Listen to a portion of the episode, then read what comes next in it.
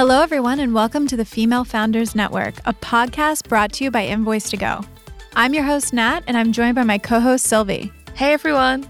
We record our show in the Forbes Street studio in downtown Sydney, Australia, but we bring guests from all over the world. So you'll hear people from the US, the United Kingdom, Europe, the Asia Pacific, anywhere that we find women who lead and inspire others. This is a great podcast for women who are navigating business ownership, leadership, or just life. Each episode should connect you with someone else's story, but also leave you with practical tips and advice that you can use in your own life and in your own business. Today, we're speaking with Monica Spiteri, a somatic psychotherapist and an award winning entrepreneur. Monica is the founder of Enveco Health, a social enterprise that will assist those living with mental health conditions to regain wellness, retain employment, and be supported in their personal recovery. In this episode, we discuss how Monica started her private practice in somatic psychotherapy, founded Enveco Health, and launched her podcast, Transcending Trauma. We hope you enjoy this episode.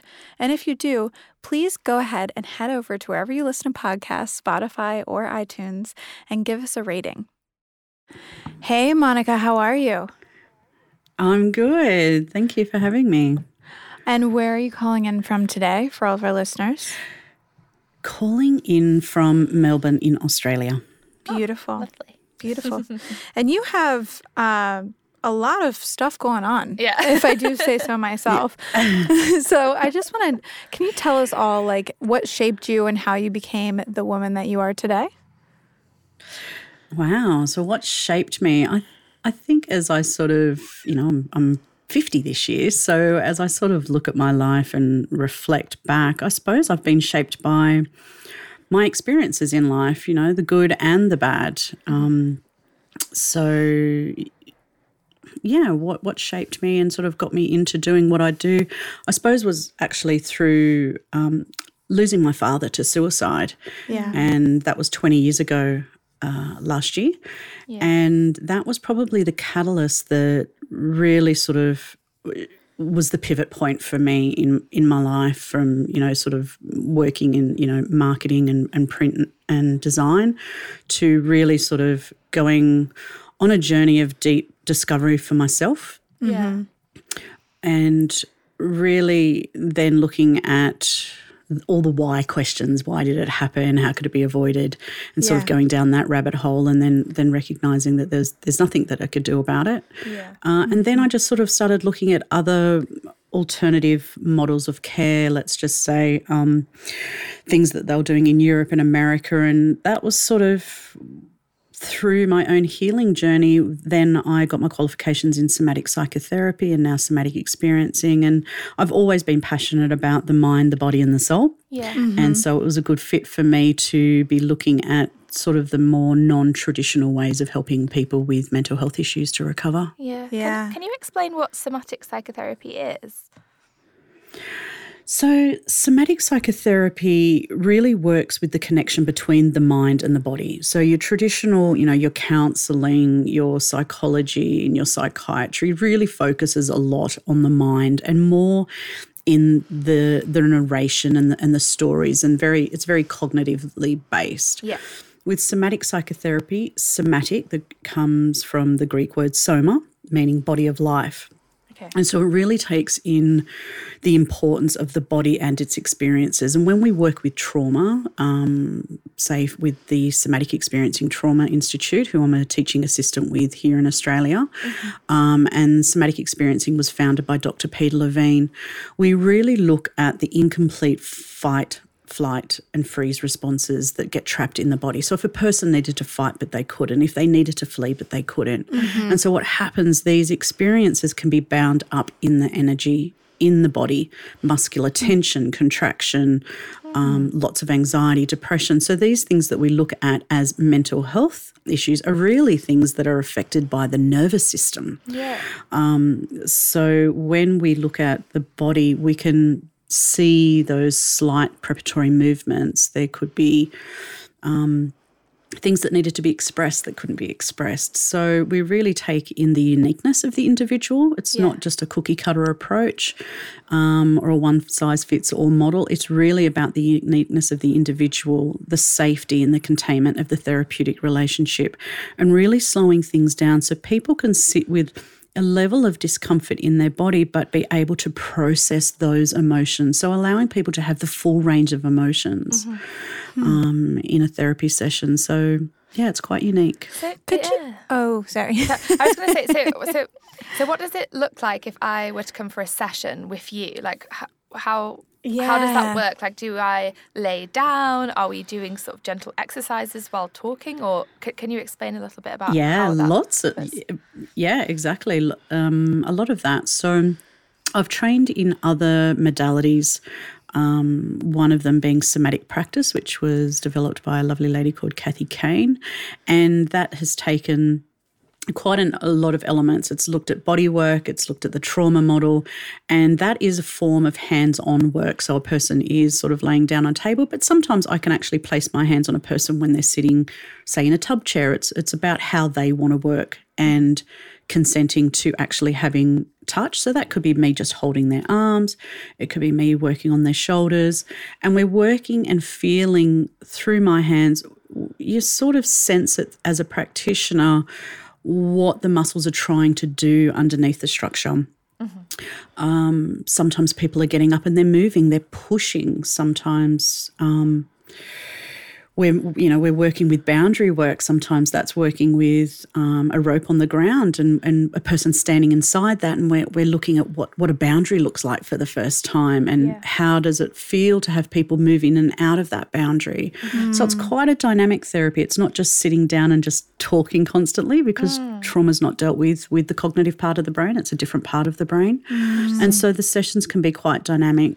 And again, it's all geared on what the person wants to do. Everything it's always at their pace, um, and they, I, you know, I sort of see it sometimes. I don't even probably see myself as a therapist. It's more of an educator. I really like to give my clients tools, you know, worksheets, things to do, because it becomes a practice. It's not just about what happens in that hour in a therapy session. Mm. It's about what their takeaways are from that therapy session, empowering them to make choices and move forward with their life and be able to do the work outside of the therapy sessions. Mm. So if a panic attack comes on or if they have, you know, bouts of anxiety, that they know how to move through those states. Um, and, you know, I sometimes sort of describe it as it's like going to the gym and building muscle. You know, you're not Yeah. going to go to the gym for the very first time and start lifting 50 kilo weights. You're going to start off with small, light weights and build up to that.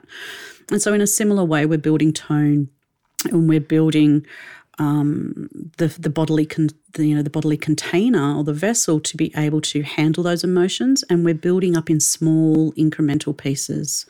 Doing a little bit of work, feeling what that feels like to the body, then do a little bit more work. So we're always working at the fringes. That's so interesting. I, I didn't even know about this as a as a way to heal. Like I'd always Right. just I've always just thought of mental health as just being you know mental and like in your Yeah. mind. So it's this is um, this is so interesting to me. Do you could you talk a little bit more about trauma? Like what is trauma? Do you think everyone has trauma? How does it like what does it do in the brain and in the body um, that would lead to the need for this type of therapy? Yeah. So if I could quote Dr. Peter Levine, he would say trauma is not in the event. Trauma is your response to the event. Yeah, so that's why when we look at people that are presenting with PTSD and like symptoms, you know, they are no longer in the traumatic event, yet their body is responding as if it was. You know, we look at that when we work with veterans, you know, they've, they've left the war zone, but they're back at home in Australia, yet their body feels it's still in a war zone. Um, trauma can be a range of, um, you know, it's, it's a pretty big spectrum. So we can have early developmental trauma, so things that have happened in the pre and perinatal birth stages. We have, you can have um, early developmental trauma through neglect. And then sometimes there can be just that misattunement with parents where parent you might be raised by a single mum who's had to, to work and raise a number of children. And so needs sort of always don't get met. And then that can create disruption, disruptions in um, attachment styles and things like that. And then we've got the big T traumas, you know, your war, rape, terror, and abuse. So yeah. trauma can be however you experience those life events for yourself. Mm-hmm. Kids having invasive childhood procedures, you know, if you're a sickly child and had to have operations, anything that penetrates the skin of the body can be seen as a trauma to the body. You know, mm-hmm. there'll always be something where that that wound was. Um, and so, even though the mind may not have memory of it, the body definitely remembers it. And there's a really good book by Dr. Bessel van der Kolk called The Body Keeps the Score.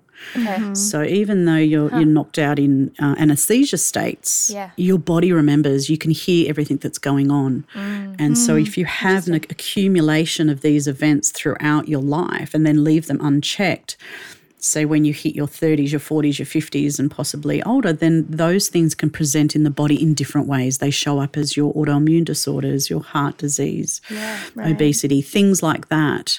Um, back pain, chronic pain. People are living with chronic pain. And these are just ways that the body is giving a signal to you somatically that something is not right. Or people come along and they just go, I just feel stuck and I don't know where it comes from. Mm-hmm when I hear that, I usually think, and you know, after going sort of through the processes with people, that it could be very early developmental. So it's you know prior to two years of age, and it's in that pre-verbal um, phase of their life. Yeah. And so that's where the, the the touch work comes in really well because it's my hands on their body, and then their body just sort of renegotiates what needs to happen. And sometimes it's just building that trust in that therapeutic relationship that these people you know, that, it's the first time that they've had that. It's the first time that they've been really seen, they've been really validated, and they matter. And that can really have a profound effect on yeah. the nervous system because at the end of the day, you know, we're mammals, you know, we're wired for attachment. And mm-hmm we're wired very well to detect threat very quickly. Yeah. So yeah. we're amazing beings when we start looking at the body and what we can do and our capacity to heal ourselves. I was having this conversation at the weekend actually about how there's a huge misconception that trauma because the word mm. trauma mm. is just associated mm. with the big T's as, as you described, but actually right. exactly. it can be anything. Exactly. Like you mm-hmm. can have trauma and it's not something like yeah like a rape or something as yeah. atrocious as that, mm. but it can still be something that manifests as a long lasting traumatic experience as a child that you never deal with or yeah. realize that that it, that it is that. Or even I actually exactly. when I started going to therapy here in Australia, um, I my therapist helped me realize that an a, an emotionally abusive relationship I'd been in when I was younger. Trauma was mm-hmm. like a continual form of trauma for several years of my life. I was in survival mode. Yeah. Trying to survive Absolutely. like this mm. like manipulation from this person and yeah. and that left an imprint, a scar on me. Mm-hmm. You know, that I had to work yeah. through and deal with. And I think that people, like you said, like they think, oh, well, nothing massively big has ever happened to me. Yeah. So therefore I don't mm-hmm. have trauma to deal with. And it's it's not true. Mm. You know, it could be something that you know, you think other people might write off, but mm. it still has left. Yeah. An effect. Yeah, exactly. Yeah. yeah. and I've, I've had that actually happen in, in um, you know, with some of my clients and people mm. that I've worked with. It's like, oh, nothing major happens. And then when they sort of start going back through, they go, oh, I had this, or oh, I had that operation. Oh, I had, you know, had a car accident, fell yeah. off this, blah, blah, blah. And then they sort of yeah. start listing. It's like, oh, wow, yeah, my body's been through a lot. Now I'm sitting here at the yeah. age of 40 or 50. So it's those little things that can build up in the system. But yeah, definitely uh, relationships and you know, when you think about it, your first experience in life is that first family system. It's that that family unit mm-hmm. and how you adapt into that environment, and then maybe your first boyfriend or that major first love and that relationship, and then what happened there, mm. and that just becomes a bit of a cascading effect. Yeah. Um, and you know, and with those big T traumas you know, that's why you could have a group of people go through exactly the same experience, whether it's a natural disaster or a terrorist attack or anything like that. And different people have different experiences to it. Not everyone will develop a, a PTSD um, like syndrome. Um, some people will be able to have more resilience and move through it. So, because we're all unique and yeah. we all have unique experiences early in life that shape our nervous system.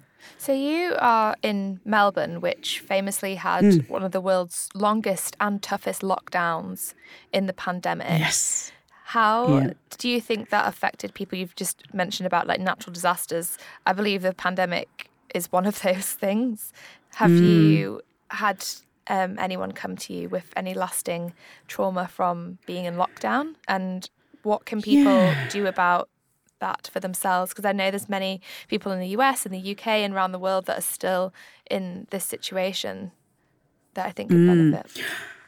Yeah, I think it's um yeah, it was a very long lockdown and I think what happens is when we can't focus on an end point, you know, when is this going to be over? That I feel creates a response in the nervous system for people.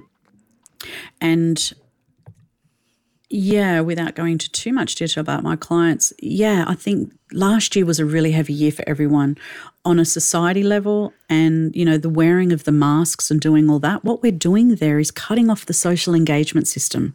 So everybody's walking around in society in their reptilian brains. You know, you're only just seeing the eyes. So, another part of the work when I work with somatic psychotherapy and the somatic experiencing model, a lot of our work is underpinned by the polyvagal theory, you know, which was um, written by Dr. Stephen Porges, and that works with the autonomic nervous system and, in particular, the 10th cranial nerve that goes from the top of the head all the way down to the stomach. And the cranial nerves end in the in the face. And so, when we're babies and we're forming our nervous systems very early on, that social engagement system is what's being built, and it all comes down to the facial expressions, the you know the cooing and the ahring and the smiling. And so when we have a society that's walking around with just eyes, that creates a bit of a threat response in the system because I can't read your face. I don't know if you're friendly, if you're angry at me because Yeah. you're only seeing the eye movements. And so I think over a prolonged period of time that does build up in the nervous system. And so, yeah, well, that then can present with people there. If they had a little bit of anxiety, their anxiety may then go through the roof. Right. Um, you then have those situations in society where people are legally and lawfully exempt if they do have a trauma history. And there's a whole list of exemptions that were on the Department of Health's website.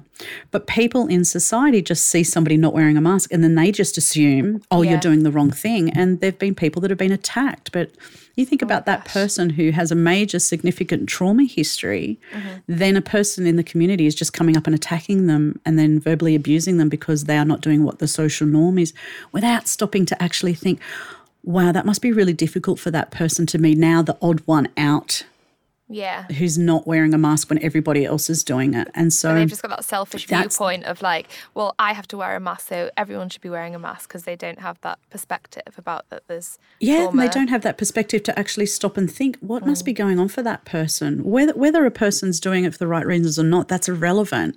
It's just that it, what you see then in society is there's this heightened sense of activation.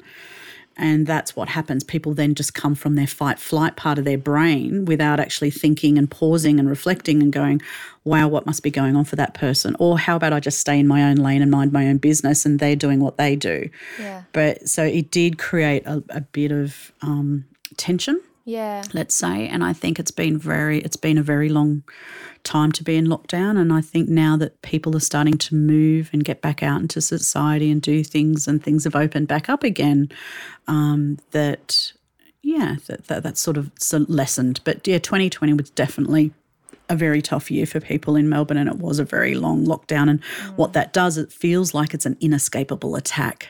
Yeah. Yeah. So there are people that have had that in their trauma history as well would have been feeling that. Yeah. Yeah. and even people that have been through war zones and, and things where their control has been taken away from them, that could also sort of re-trigger some of those responses. So yeah, it's it's been a tough time for everyone. Mm-hmm. Yeah. And well, I mean, the States is still obviously on lockdown and people are still going through an incredible hell there, you know, right now mm. as this is mm. being recorded in February of 2021. Um, I want to talk about something else that's in the news and just talk about how it relates to um, what you do, just because I see your type of therapy as something that could particularly be helpful. Um, mm-hmm. Do you know who Alexandria Ocasio Cortez is? Heard the name. I don't actually watch the news, so you'll have no, to. Uh... It's okay. It's okay. It's okay.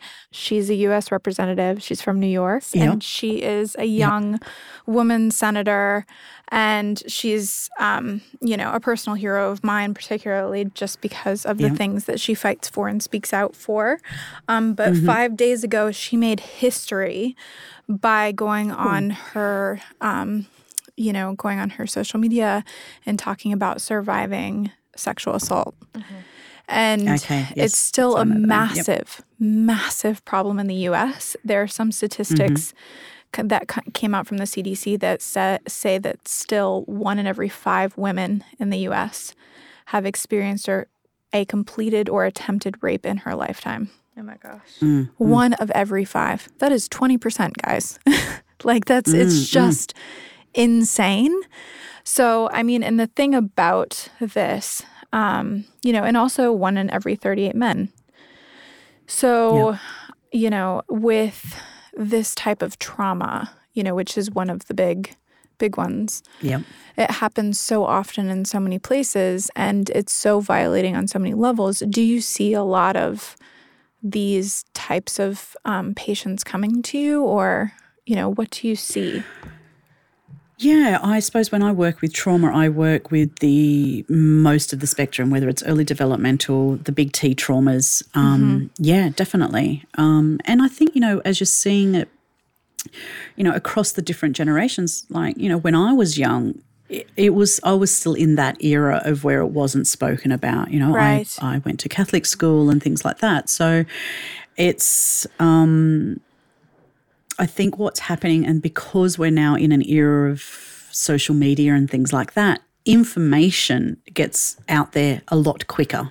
Right. And I think because we've had the Me Too movement and things like that, that social media and these big platforms, you can get your messages out there very quickly and on a large scale. Yeah. Mm-hmm. And I think that is also what we're seeing. I don't think it's like we're, we're seeing more of an increase. I think it's it's been happening for generations and generations and generations.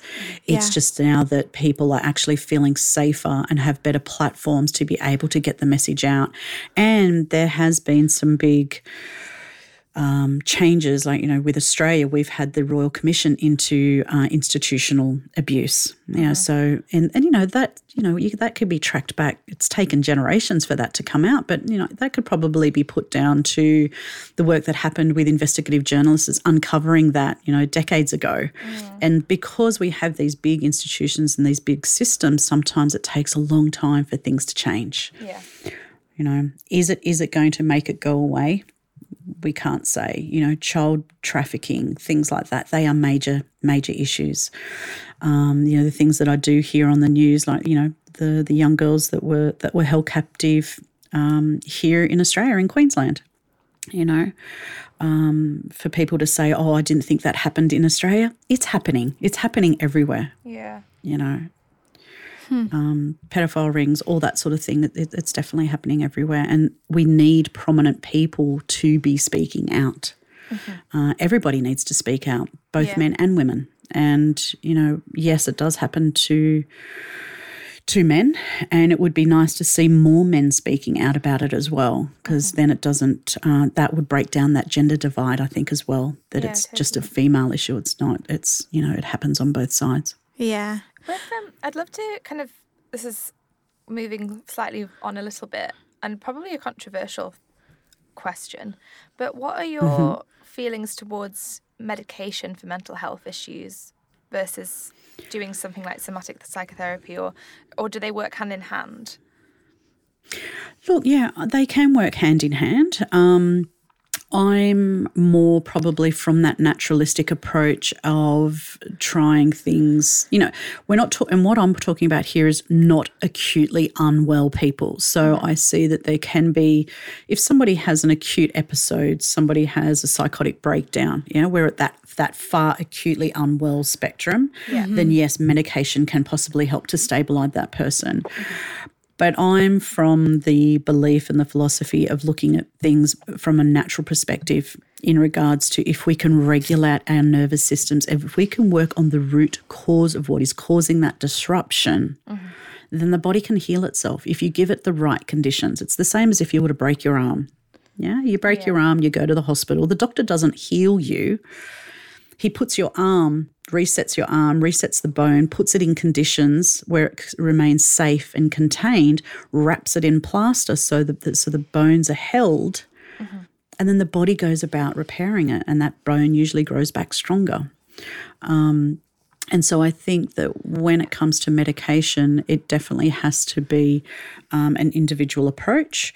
But yeah, I, I lean more to the holistic approach to mental health of looking at all the factors and not just going to your GP and getting a script because a lot of people just want the quick fix. Yeah. yeah. And we see that with a lot of prescription medication. We can look that with, you know, why in America you have such an opioid uh, addiction you know so there's no the, when people want a quick fix they just they don't want to be in pain anymore and they will take the script. But if you're not doing the psychotherapeutic work to look at what is the underlying issues just taking a script and then taking another script and you know and then that that then cascades because a lot of these medications have major adverse side effects you know, if you mm. read the, the, the, pamphlet and have a look at those side effects, prolonged use will then start affecting kidney issues or, mm-hmm. you know, weight gain, all those types of things. And then you're taking a medication to try and counter that one. And it can just be a little bit of a slippery slope. So, yeah.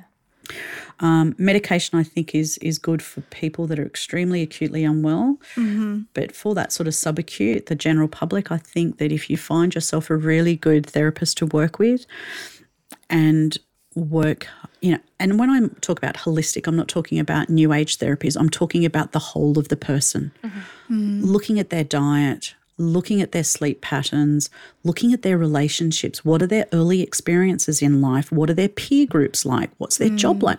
So many people are going to work miserable because they're in a job that they hate. Yeah. Mm. Yet they've got mortgages, they've got kids, they've got to do these things. So right. that builds up in the system like it's inescapable. Yeah, that pressure. I can't escape this. Yeah. Yeah. Exactly. So they're they're on the hamster wheel and they, they can't get off because their life is formed around that. They've got big mortgages and kids are in private school or kids are trying to get to school. You know, I think you know the, the, the problems in life are not um, you know they're all similar in some ways when we look at the root cause of them. Mm-hmm. Yeah.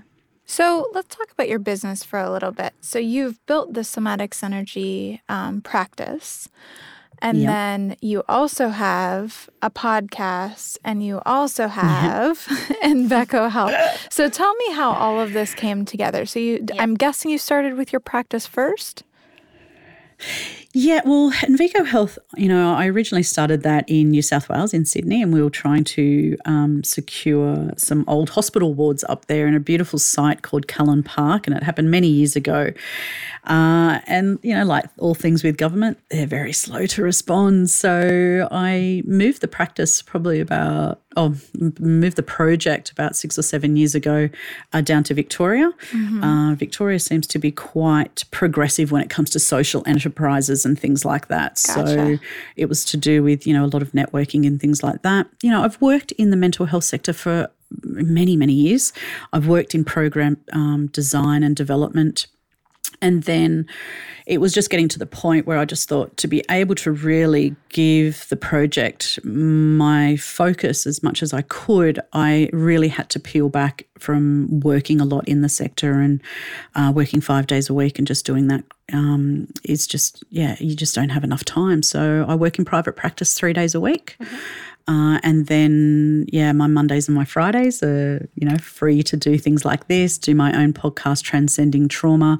And then, yeah, working on Enveco Health. And what we're doing at the moment, we're right in the midst of finalising our business case. Mm-hmm. Uh, we're hoping to get that presented to government uh, by the end of February. So, down here in Melbourne. We're waiting on the final report, which is another Royal Commission, uh, the final report to be um, released for the Royal Commission into mental health services. And what Enveco Health is aiming to do is to develop a residential trauma and wellbeing centre wow. where people can actually come and reside for up to 12 months and it will be in a beautiful natural setting uh, we'll have a wellness centre Uh, we will also have, you know, a whole food cafe. Um, there'll be transitional housing support, so people will be able to come into the therapeutic community model and yeah. then be transitioned out into independent living and then back out into the community. So it will be a micro community within the community yeah. with work and training uh, opportunities and a host of practitioners, so somatic experiencing practitioners alongside psychologists that are trained in the trauma informed models. Um, yeah, body workers. There'll also be a gym, a yoga studio, and things like that. So it will be a place where people can really immerse themselves in the recovery journey and and be able to work on those issues that are the causing the most distress. So it will be yeah. open to people like first responders or people that have experienced trauma or, you know, an alternative. What we're finding is we're bridging that gap of an alternative of, of just community care or what's the other option? People don't want to go to a psych hospital. No. Yeah. And so and it's about a, filling that gap in the middle. Yeah. And I think being in a non clinical environment, like it sounds like it's just this like beautiful village in mm. in, in mm. nature mm. and, and you have a community around you. That is that surely is part of the healing process then, is that you're you don't Absolutely. feel like that you're in a hospital setting. Exactly. And the you know is the Nigerian proverb, takes a village to raise a child. Well, the, at the core of Enveco Health is the philosophy as well that to be remain in community, so, people that go through mental health issues or people that are really struggling, they feel like they are no longer a part of community. Mm. So, if we can have them in a therapeutic community model at the heart of the community and have the community surround those people, not judge them for what they are going through, but let's just say that the community then becomes involved. If you're a build, you know, a retired builder, or if you're a beautiful, you know, you're an artist that does art programs, or you're a basket weaver, whatever you want to do, you can come into into the model, you can come into the center and you might run a course for the day. It's about then showing your support from the greater community on helping these people that are going through a tough time. So it's not separate from the community. It's a part of the community. Yeah. People are integrated.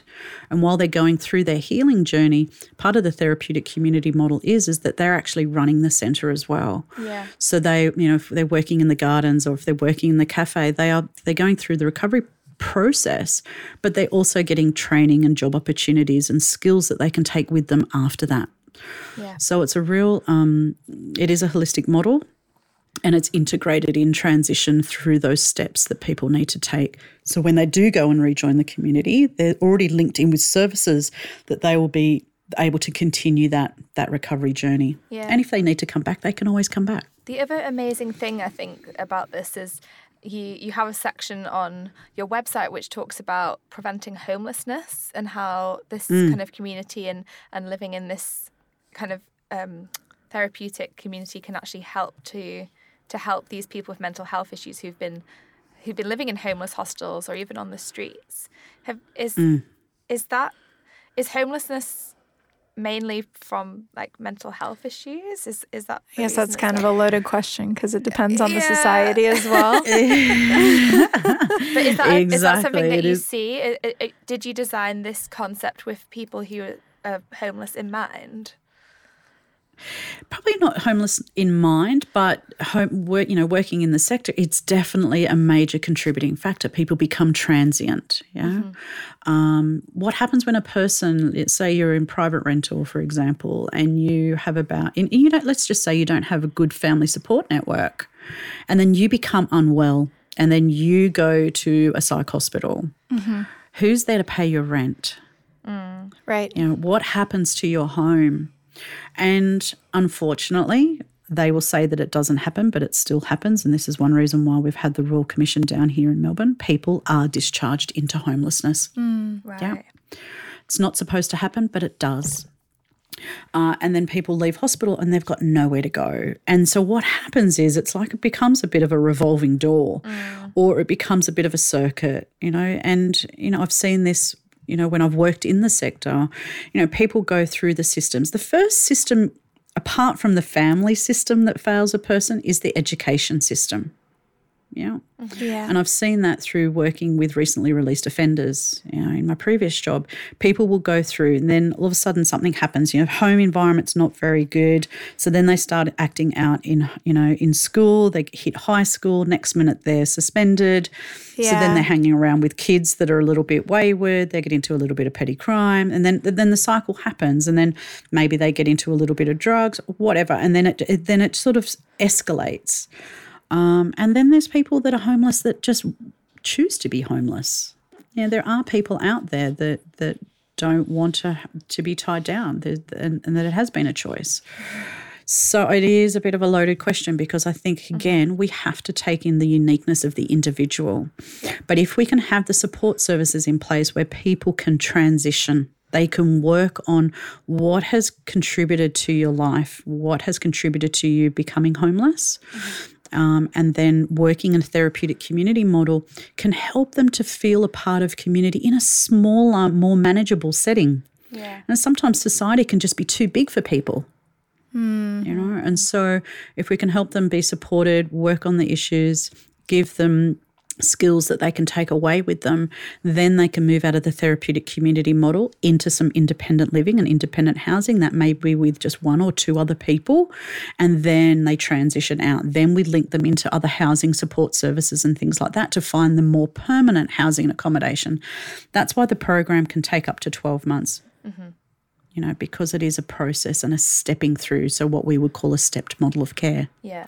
Hmm. And then is that a not for profit organisation? Yeah, so we are going to be setting up as a social enterprise. So, we do want to be self sustaining in the long run. Um, we are a health promotion charity, though, so people can make donations and get the tax deduction because we're a deductible gift recipient. So, we're registered as a health promotion charity. Um, and yeah, and so that way we can take grants and philanthropy and things like that, and people can write that off on tax. So, but yeah, the long term plan for the business model will be that it will be a social enterprise because they will be able to, you know, if you want to come and support the centre and have lunch there, you know, know that knowing that your lunch is one helping a person that may be working in the cafe, and then two that your money is going back into the social enterprise mm-hmm. to help build the program and to fund the program, or if you want to hold a business meeting there, or hold a training or a conference and things like that, because the centre will have you know a range of different facilities on site for the community to use. So it shows that you're making a conscious choice of where you're placing your money and what type of programs you're supporting mm-hmm. That's awesome. So tell us about the hmm. podcast. Yeah. We, we're clearly a fan of podcasts here. when did you start it? Who's it for? Yeah, everything.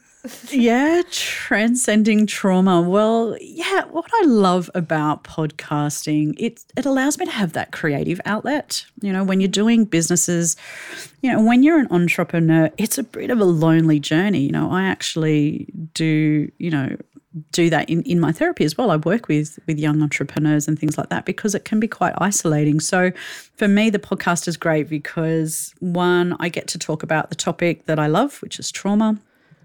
And I get to listen to stories from real people that have been through adversity, that have overcome it, and have gone through on the other side. So, I, you know, and I had the, the the pleasure of being invited to interview Dr. Cathy Kezelman, who's the president of Blue Knot Foundation.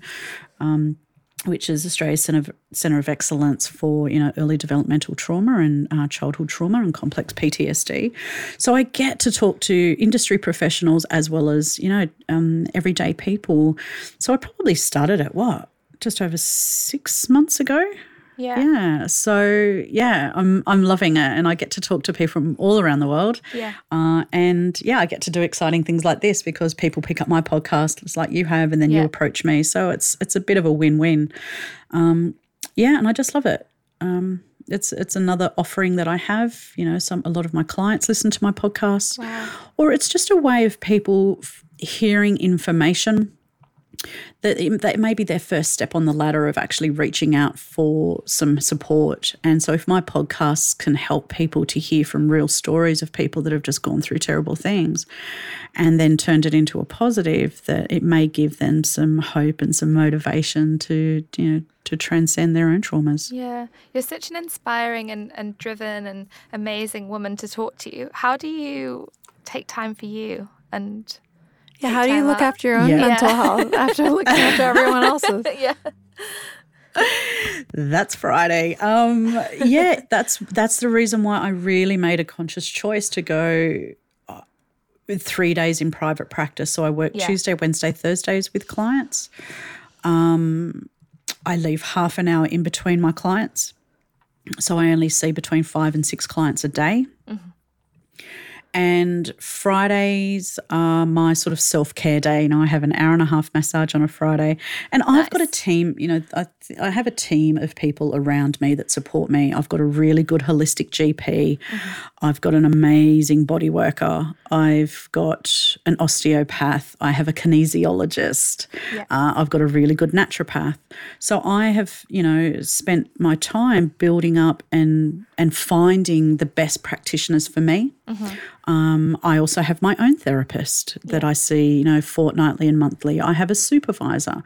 So, as a practitioner working in the trauma field, yeah, it is really important that, yeah, we look after our own needs. And I've got a really good extended friends network and, you know, supportive partner and, yeah, really good peers as well that um, that are all around the world, which is fantastic Yeah. uh, so I can sort of tap into them. But yeah, walking, exercising, um, sitting in stillness, slowing down, Yeah. switching off devices, not looking at the news, and you know, you know, one thing that I did after watching the social dilemma, it's all stuff that we sort of know cognitively, but you know, making a conscious choice to take off apps off my phone you know, not having the alerts that ping at you all the time, uh, that pull your distraction away.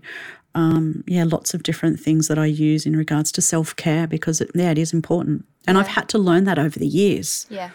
of just balancing it and going, this is just, you know, there's too much stress load on me. So just having to redesign my life around the goals that I want to do.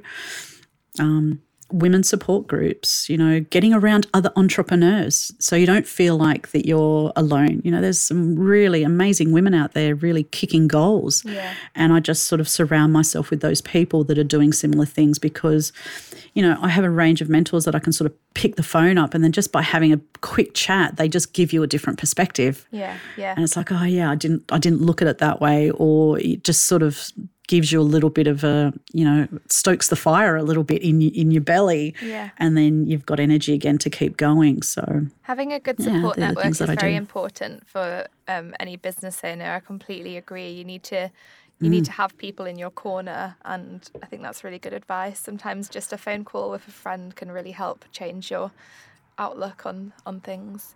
Um, yeah, because we can get really bogged down. And you just your, your focus narrows in on what your target is and what you're wanting to be doing, and and sometimes you know I've, I've had to do that when I'm writing pieces, and I have to then walk away from it, maybe even leave it for a day, and then come back and read it and then rejig it because you're looking at things with fresh eyes, and um, that's why you know mental there's mental health issues with with startups and and founders and things like that because it, it it's a long journey mm. you know and and the project that I'm doing with Enveco Health is we're talking about major sys- systematic systemic change here. We're, we're talking about changing a service sector that is very ingrained in talk therapies and things like that that mm-hmm. Um, it, it they can be very slow to move and shift. It's like trying to physically push the Titanic around. It's Yeah. just it's a it's a big ship to move, you know. And so that's why it's really good when the government has these royal commissions and they actually hear from the consumer voice. You know, I'm a person also who has lived experience of trauma and I've been through it and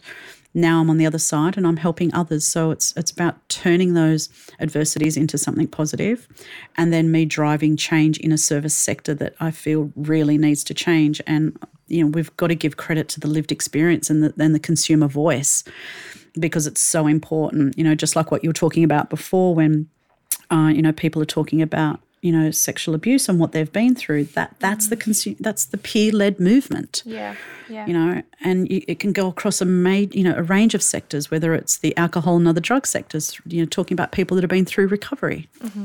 You know, the, the the lived experience is a strong voice because no academic can can can go against that. Your Yeah. your lived experience is your experience. yeah. Hmm. That it's you're the expert talk. of your story. Yeah. And you're the expert. I, I often say that to my clients. Yeah. You are the expert here. You know, Right. I, I can just support you and guide you, but your experience is your experience and it has got to be validated. Mm. It's mm. got to be acknowledged. wow. I can just support and guide you and help you to heal and and and and witness you in that pain that was terrible. And there's the other side of you that you are sitting here now. You are resilient and you got through it. Yeah. You've recovered, you've survived. And then how do we help people then to thrive? So moving from that survival physiology into thriving and having a contributing life and doing all the things that they want to do. do That's what I do as a therapist. Do you work with clients who are based outside of Melbourne, or do you just have in-person sessions? Yeah, so I do. So um, I think that that's probably a, a positive that's come about with the whole COVID thing is people learning to actually do therapy on Zoom. So Yeah. yeah, I'm about to launch this week. I'll have a fresh new website up for Somatic Synergy. So I'll be having online programs. Um, and then I'll also be doing uh, one-on-ones as well over Zoom. So, but most of my clients sort of like seeing me face to face. But yeah, I can work with people anywhere in the world, Yeah. uh, thanks to technology. And yeah, and I do that over Zoom sessions. That's awesome. So if someone someone listening really has, you know, kind of taken in what you've been saying and wants to work with you, Mm. how do they find you? through somaticsynergy.com.au. And yeah, I'm yeah, Somatic Synergies on Facebook Enveco Health, which is E E-N-V-E-C-O dot org dot au. So yeah, so I'm Instagram, Facebook, and yeah, the good old websites. Perfect. Well, it's been a real pleasure speaking to you. So enlightening and interesting. Um, so thank you very Oh, much for coming on the Female Founders Network. We um, we've really enjoyed this conversation. Yeah, no, thank you for having me on. Yeah, it's been it's been a pleasure. Thank you. Beautiful. Well, we're connecting with you on everything, so keep in touch. Yep. Bye. now. Yeah, definitely. Wonderful. Thank you. Bye.